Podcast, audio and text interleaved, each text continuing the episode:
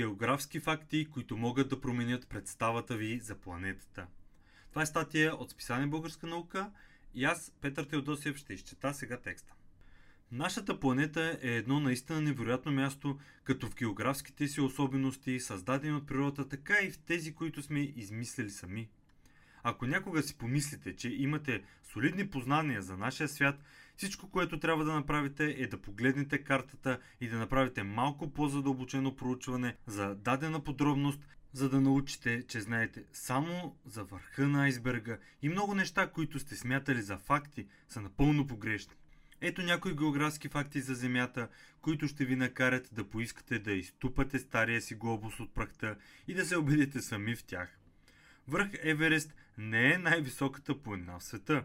Връх Еверест в Хималаите е може би най-известното планинско предизвикателство в света, като хората рискуват живота си всяка година, за да го покорят. И все пак, често срещано погрешно схващане е, че това е най-високата планина в света, въпреки че може да е най-високата точка над морското равнище, когато става въпрос за най-високата планина на Земята, тази титла отива при Мауна Кея, разположена в Хавай, насред Пасифика, Мауна Кея се издига само над 4207 метра над морското равнище, но спрямо околната равнина, която лежи под водата на дъното на Тихия океан, от основата си до върха тя е висока 9330 метра, което означава, че е по-висока с близо половин километър от могъщия Еверест, който е на 8848 метра. Мексико Сити потъва в земята. Първоначално на мястото на Мексико Сити е бил древният ацтекски град Теночтитлан, построен върху езеро през 1325 година, но мегаполисът, който виждаме днес, потъва с близо метър всяка година. Преди пристигането на европейците, ацтеките засипват езерото Тескоко, за да създадат изкуствен остров, който испанците застрояват върху руините от Стария град през 1521 година, като междувременно изсушават езерото. Въпреки това, многобройните жители на най-големия град света разчитат на водата, която се излива изпод града и поради нейната непрекъсната експлуатация той започва да потъва. Причината за това е, че водоносният хоризонт се изчерпва по-бързо, отколкото се допълва, а глинените пластове, върху които е построен Мексико Сити, се компресират и напукват. В резултат на това градът е потънал с почти 10 метра през последните 60 години. В Филипините има повече от 7600 острова. Въпреки, че има причина Филипините често да се наричат Филипинските острови, там всъщност има много повече острови, отколкото повечето хора си мислят. Като цяло в архипелага на Филипините по последни данни има 7641 острова – което е с повече, отколкото дори изследователите смятаха, че страната е съдържала преди. Доскоро се смяташе, че Филипинските острови са 7107. Това накара да Inquirer да признае, че промяната е напомняне за това как знанието, дори научното познание, е въпрос на вяра. Добре е за нашето критично мислене да си напомняме за случайността на експерименталното познание. Този огромен архипелаг се простира на 1750 км от север на юг и на 1100 км от запад на изток, а общата дължина на бреговата линия на всичките 7641 острова е 36 289 км, почти колкото е дължината на екватора. Аляска е едновременно най-западната и най-источната част на Съединените щати.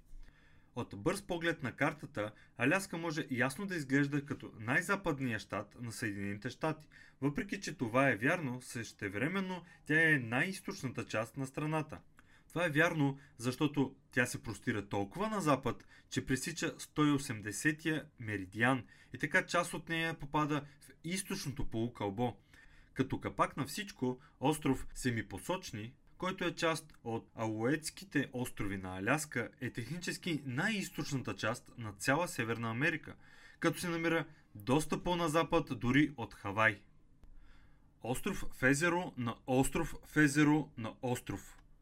Някъде по света има остров в средата на езеро, което се намира на остров в друго езеро, което се намира на остров. Схванахте ли това? Отново отправяме поглед към Филипините, където вулканът, вулкан Пойнт, се явява остров вътре в езерото Main Crater Lake, известно и като Жълтото езеро. От своя страна това езеро се намира на остров Вулкан, който вулканичен остров пък се намира в езерото Тао. И накрая езерото Тао е разположено на остров Лусон, който е разположен в Тихия океан и е най-големият и най-гъсто населен остров в Филипините.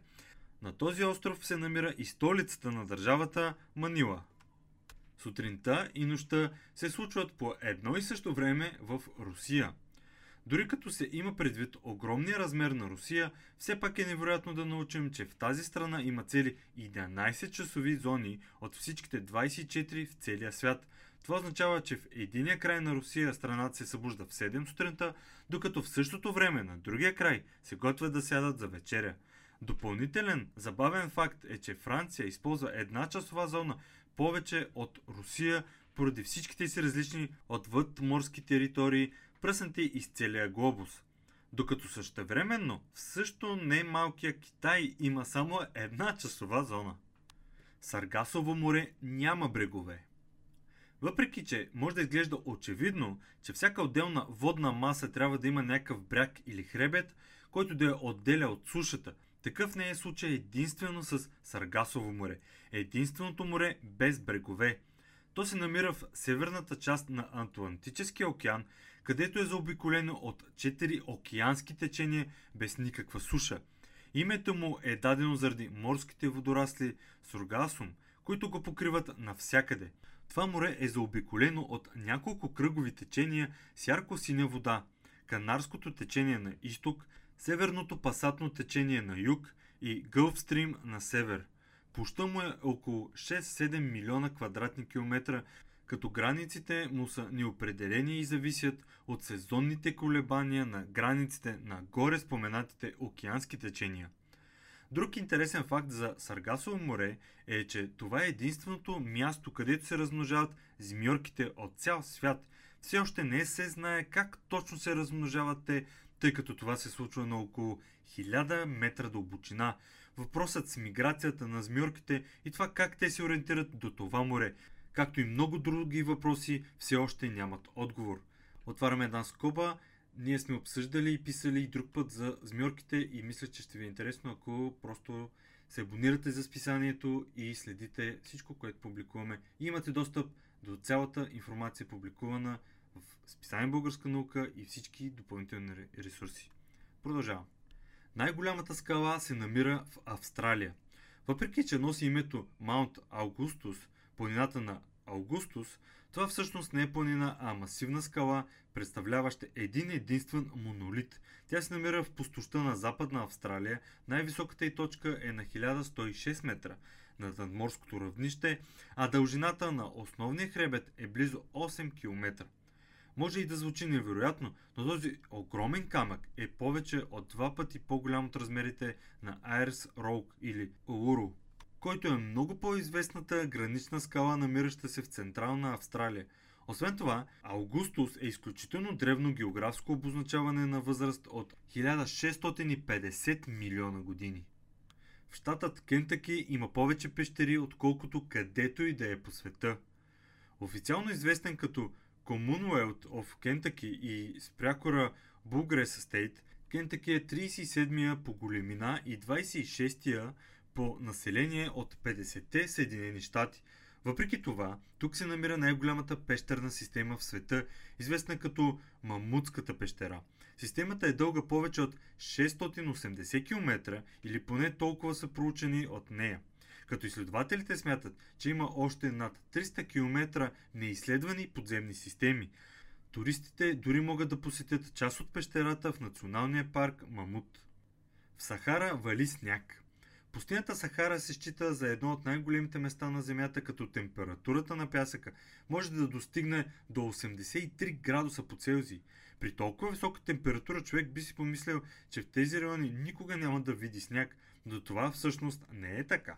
Докато средната температура в пустинята е над 40 градуса, вечер тя може да падне средно до 3 градуса по Целзий. Невероятно, но въпреки това, през януари 2018 година тази пустиня беше регистриран снеговалеж, както и преди това през 1979, 2016, 2017 година, а в последствие и през 2021 и януари 2022 година. За да се образува сняг са необходими две отличителни характеристики на времето – ниски температури и влажен въздух. Наличието на сняг отразява специална комбинация от циркулация на въздух в атмосферата и естествено наземната повърхност, върху която снега пада. В австралийските Алпи пада повече сняг, отколкото в швейцарските Алпи. Много хора смятат, че Австралия не е нищо повече от плажове и пустини, но грешат. По границата на Нов Южен Уелс и Виктория се намират австралийските Алпи, които са популярна дестинация за австралийците да се забавляват на сняг през зимните месеци, които там са от юни до септември. А това не звучи достатъчно лудо, добавяме и факта, че австралийските Алпи всъщност получават повече снеговалеж от швейцарските Алпи, въпреки че са доста по-низки от тях, но пък за сметка на това са по-близо до крайбрежието. Под Национален парк Йелостон лежи супервулкан.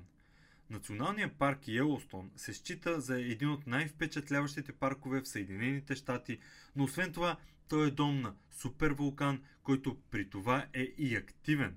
Според National Geographic, евентуално изригване на този супервулкан може да надхвърли повече от 380 кубични километра материали, което е около два пъти повече от обема на езерото Ери. Вулканът под Йелоустон вече е изригвал в три отделни случая, въпреки че последният е бил преди повече от 640 000 години. За съжаление, това също така означава, че неговото поредно изригване вече закъснява, но въпреки това учените смятат, че няма вероятност да избухне скоро. Ако материалът ви е харесал, може да видите изписание Българска наука – във всеки брой публикуваме 10-15 подобни текста за света около нас и въобще всичко свързано с науката в България и света. С абонамента получавате достъпи до всички броеве излезе до момента над 200 PDF-а. Вижте повече на наука.bg или в линка в описанието.